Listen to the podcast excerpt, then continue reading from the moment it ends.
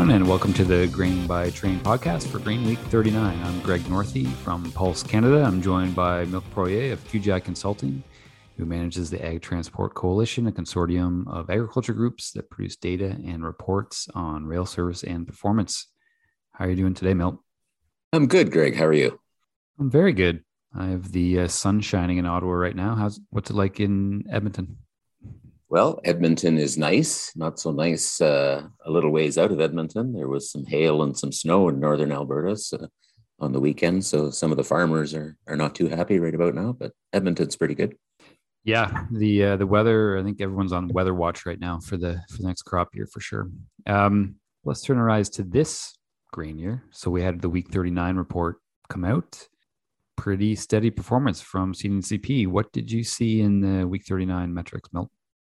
Yeah, I think steady is a is a good description. Um, you know, CN kind of came down a tad from uh, where they were in week 38. It went from 98 to 93, but you know, nonetheless, still very good given what we've experienced through uh, the uh, majority of the current grain year. CP, uh, you know, steady as she goes, 99%, and they've kind of been in that 98, 99, 100% range now for about five or six weeks uh, one after the other. So they're in very good shape. Both railways, I would say, as we look back over the last two, three, four weeks, you know, for the most part, uh, seem to have found their stride, if you will. I mean, we've been waiting for them to find that for five months, but they seem to be there as spring is upon us and summer is just around the corner. So, so that's good. Um, that's a positive development and you know the performance is good you know uh, right through which is one of the things that we always look for uh, as we've talked about time and time again on this podcast over the last four or five months. We see good top line performance but then when we look inside the numbers performance either across corridors or across individual shippers is inconsistent. They're good in some places not so good in others. Um, I think we've described it in the past as a bit of a game of whack a mole, but what we have seen now uh, for the last two, three, four weeks for both CN and CP is, you know, consistent performance. So good is great, but good and consistent is better. And, and they seem to have gotten there. A long wait, as I said before, but no doubt welcome uh, by shippers. Yeah, incredibly long wait. And, you know, like you say, good service is good service. So I think people are happy. Uh, unfortunately, we had to travel a pretty difficult road to get here. Traditionally, though, this time of the year, Milt, this is when you would start to see usually, you know, consistent good service in the lead up to the next grain year, no? Yeah, I think that's a fair statement.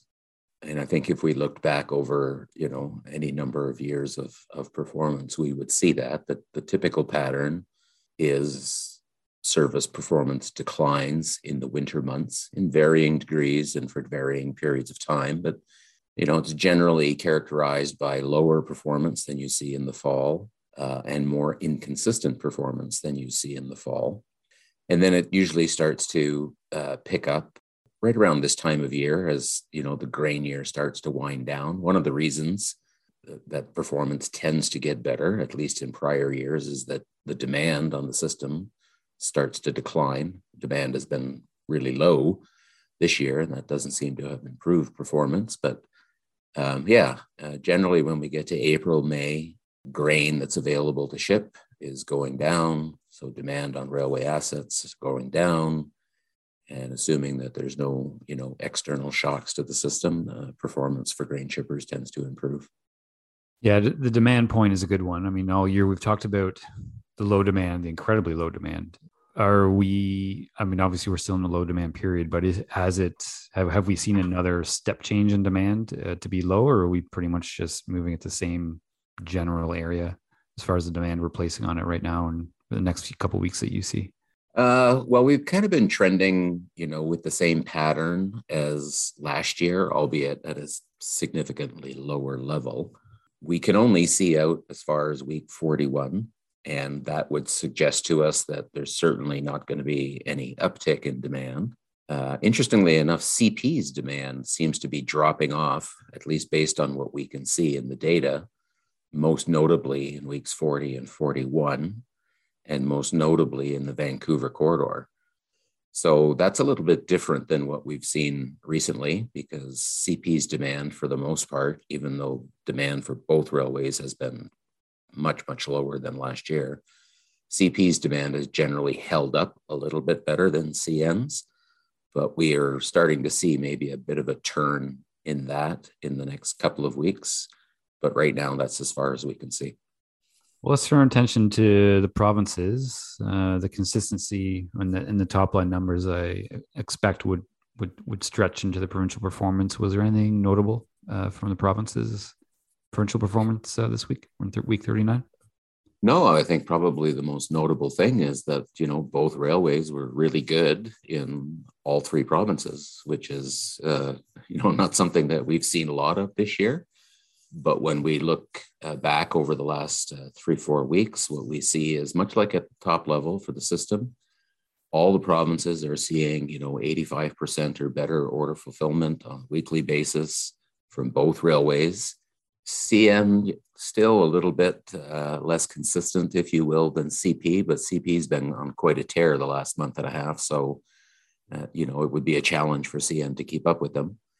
And week 39 is is really just the latest example of that that developing trend of good performance and consistent performance that we've been seeing.